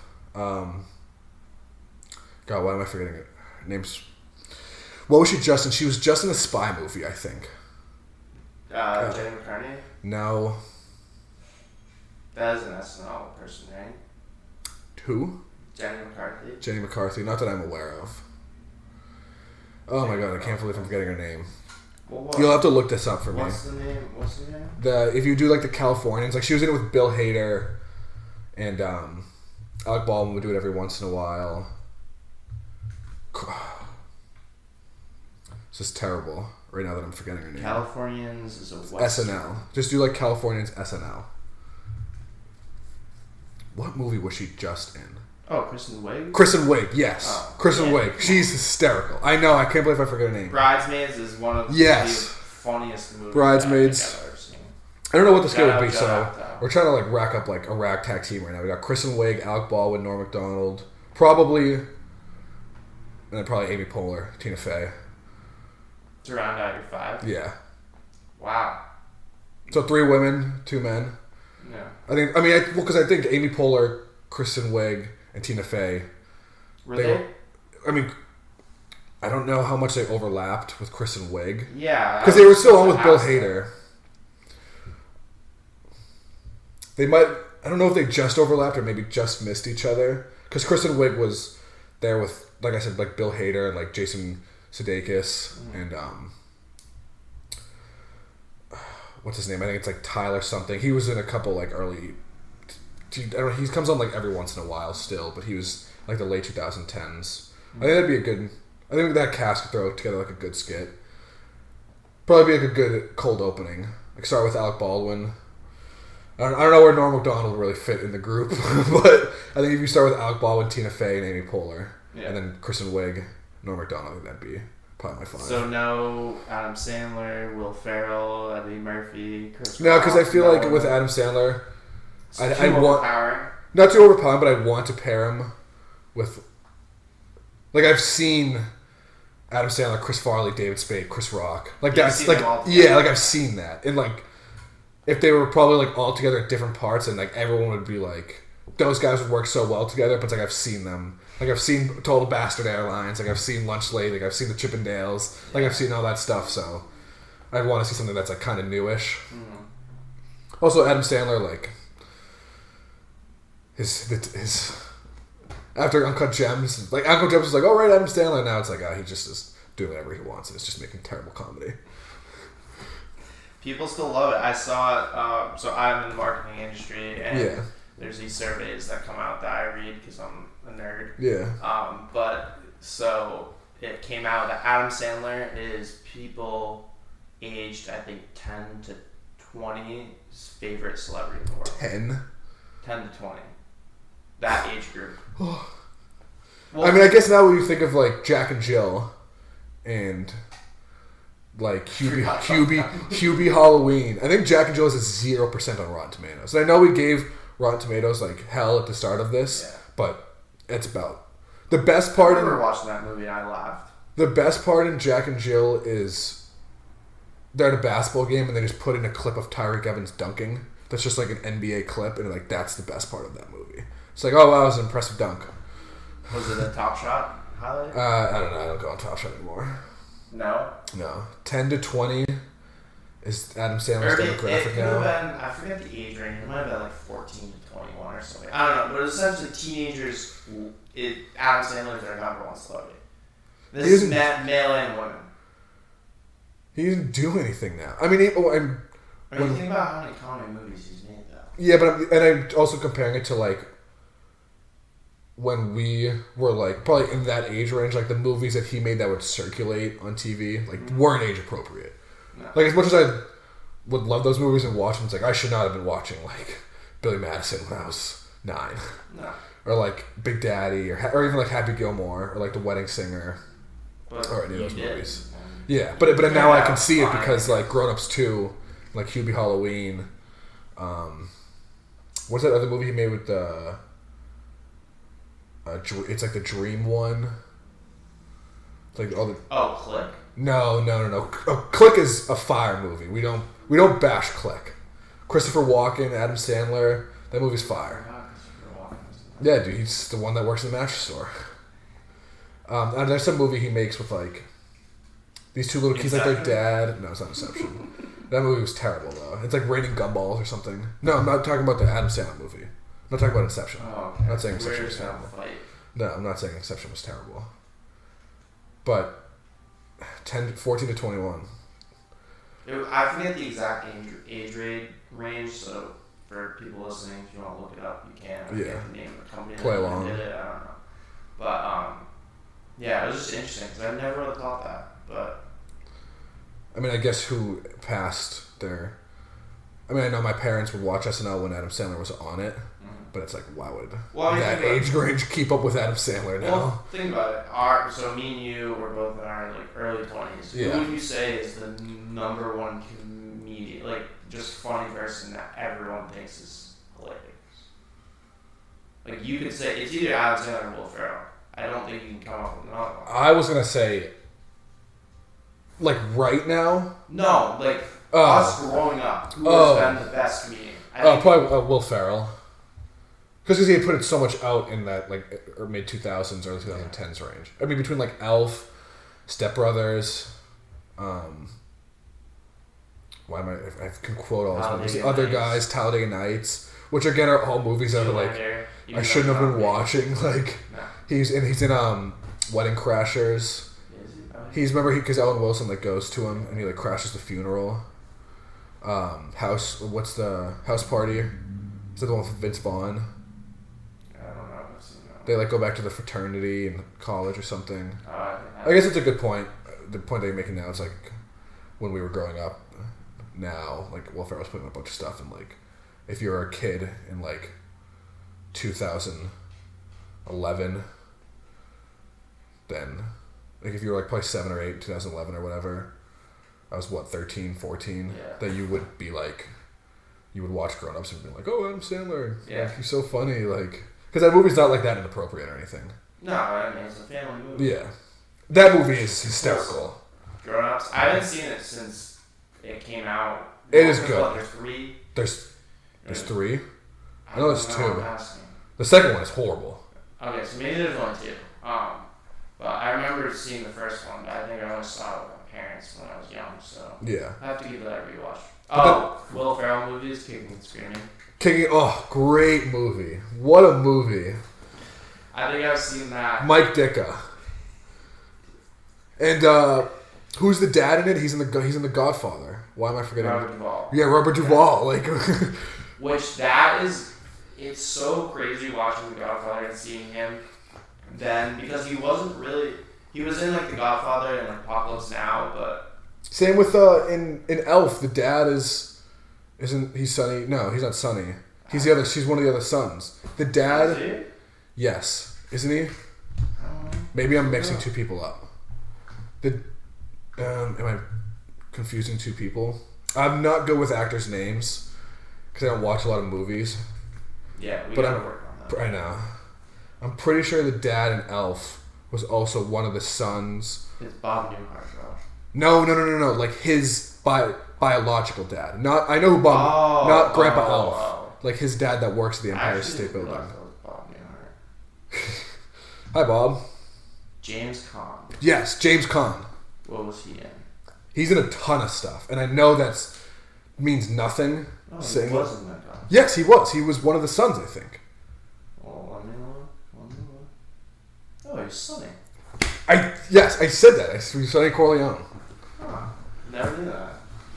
Yeah, it all comes back to you. It all comes back. It all comes I wonder what his Kevin Bacon degree is. Hmm? I wonder what his Kevin Bacon degree is.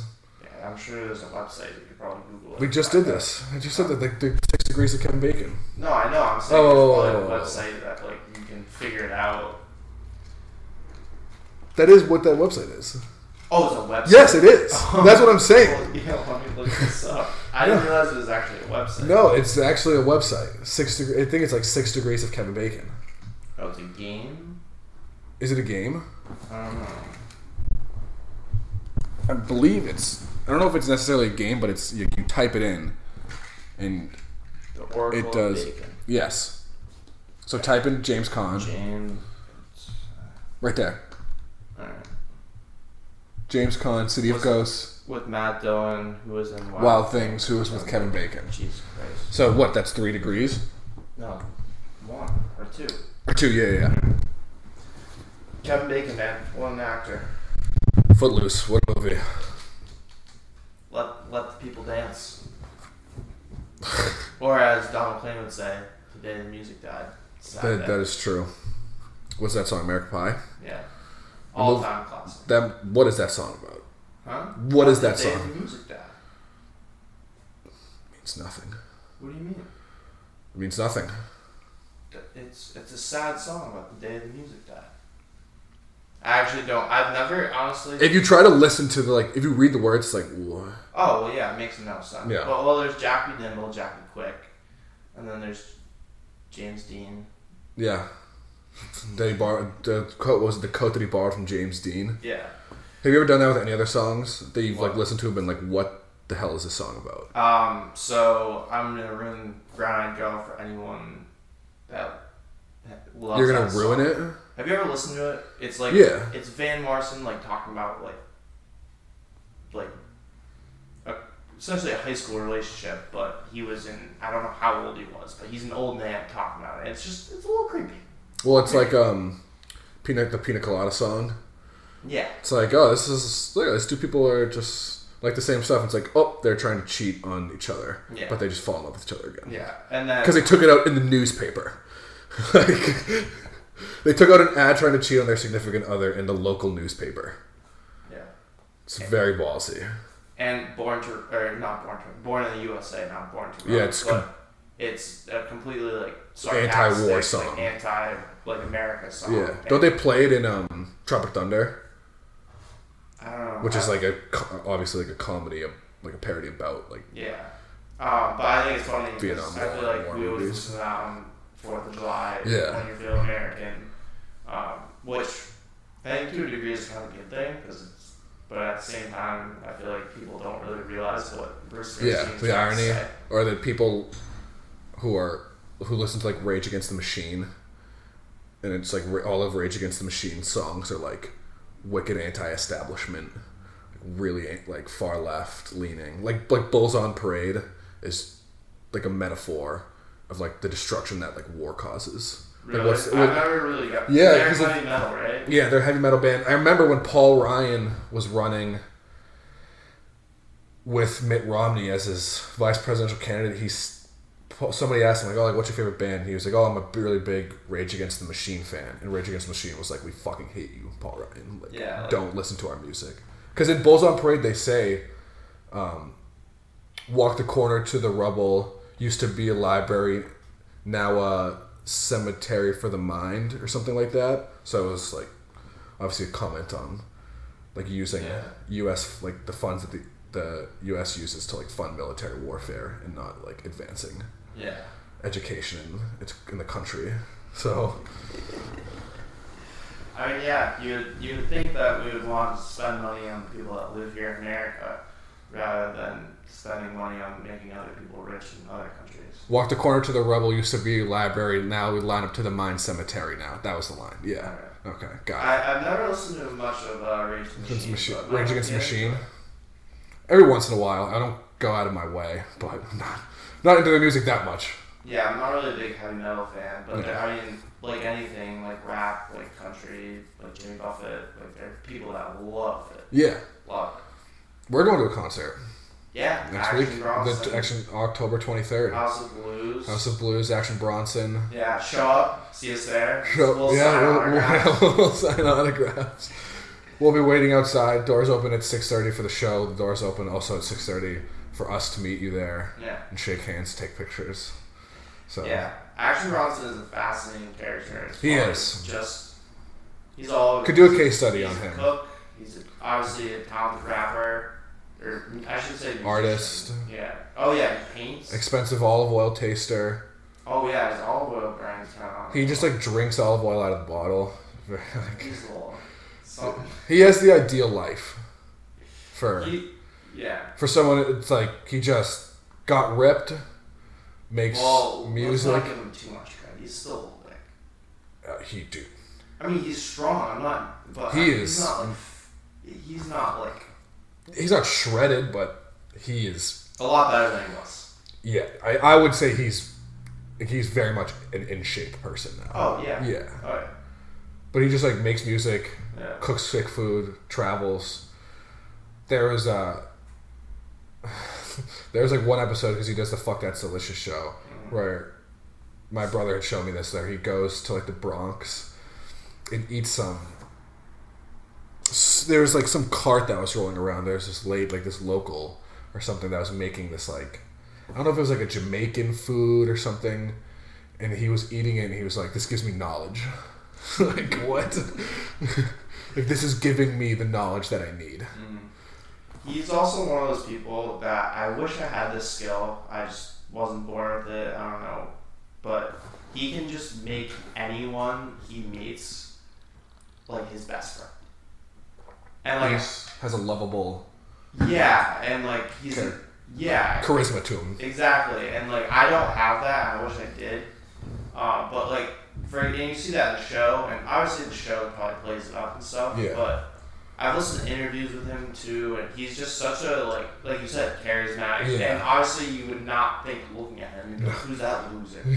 but like every every person he meets, it seems like he's Just, best friends with them, and. I mean, I think that has to do with him cooking. Obviously, is like Yeah. very giving. Yeah. um, and just the way he grew He's up. an appreci- He seems a very appreciative guy. Yeah, well, Like, he his listens. parents were immigrants, correct? His grandparents were. My grand was it grandmother learned English watching Martin.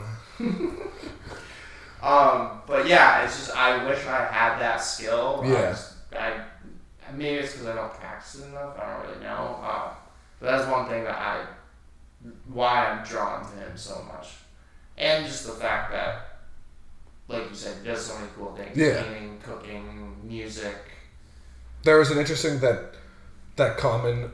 I, I, so I read Common's memoir, who's a rapper, and there's a in a section in it where he's talking about his life, and like this remind like it could remind you of a lot of people, but kind of reminds me of like obviously Common because he talked about it in Action Bronson, like in Common's memoir where he's talking about acting and like leaving not like leaving rap because he still makes music like pretty frequently and like does tours Yeah, every once in a while. dropped an album Yeah, week, yeah, it was it was all right. Like it's definitely a different kind of sound for him than his what he's known for. But I mean, he hasn't made music consistently like that since like the '90s, early 2000s. But in his memoir, he talks about like going from acting, and his mother was kind of like, "You're kind of at the peak now." In, in rap, like why would you want to like go down a different route? And he says like he tru- like I truly believe that anyone who is an artist in one facet can be an he's like if you can be an artist in another facet. So it's like if you can rap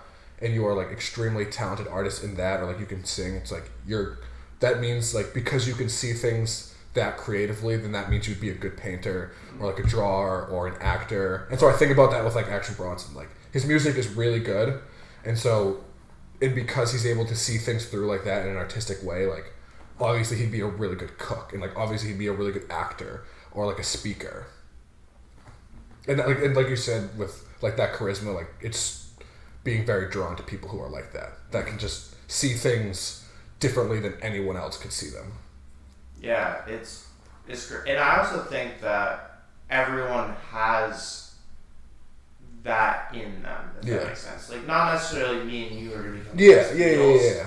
But me and you, we have like full time business. Yeah. jobs. If we devoted our life to something like Yeah. music or painting or cooking, Yeah. I think we could get pretty good at it. yeah But that's there's also a difference between like being good at it and being great. ex- like exceptional at it Yeah. and that like you change not that action bronson is like changing like discourse in society but that you become so exceptional at it that like you are an influence Yeah. to like the greater good Mm-hmm. of this subject area And I think it's all about finding what you love to do and Yeah. something that you want to become exceptional. yeah absolutely you need to find whatever it is, whether it's podcasting, whether it's working in marketing, whether it's cooking, whether it's Yeah. being an athlete. You need to find something that you love to do. You wake up every morning with a giant Yeah. smile on your face, and you'll become that successful person. yeah And if you don't like that, you need to change what you're doing because what you're doing is wrong. yeah absolutely action bronson man he gets you going I could. I feel like uh, we could have. We could have had two hour podcast about. about action lo- bronson Yeah. the life and the times of life and all the crazy places he's gone. people he's met and like things he's eaten Yeah. Hopefully he does more than just like that. Hopefully he talks about some stuff at the show, but it doesn't seem like it's gonna be. No, I think it's a constant. constant. Yeah, no, I know, but it just he's, he's only with Meyhem Lauren and um, Hologram, so Yeah. Meyhem. He's a beast. I don't listen to much of his music. I know you know. I don't really listen to his music. I just Oh, okay. the show. Oh, okay, never mind. so both walking in blind. Well, I mean, I've heard him in features and stuff Yeah. like that, but it's not that not that crazy. Mm. So, do you want to rap? We can wrap now. This was an, an enjoyable experience. Yeah. Felt I was in the hot seat when I walked in here, but No, it's just I enjoyed this. talking. just two guys talking. Yeah. I did enjoy this thoroughly. Thank you for having me on. Yeah, we went an hour and thirty-seven minutes. So, This was good. thanks for coming on. Thanks for taking the time. Back at some point. Hopefully, I'd love to come back. All right. Thank you. Thanks for listening. Bye bye.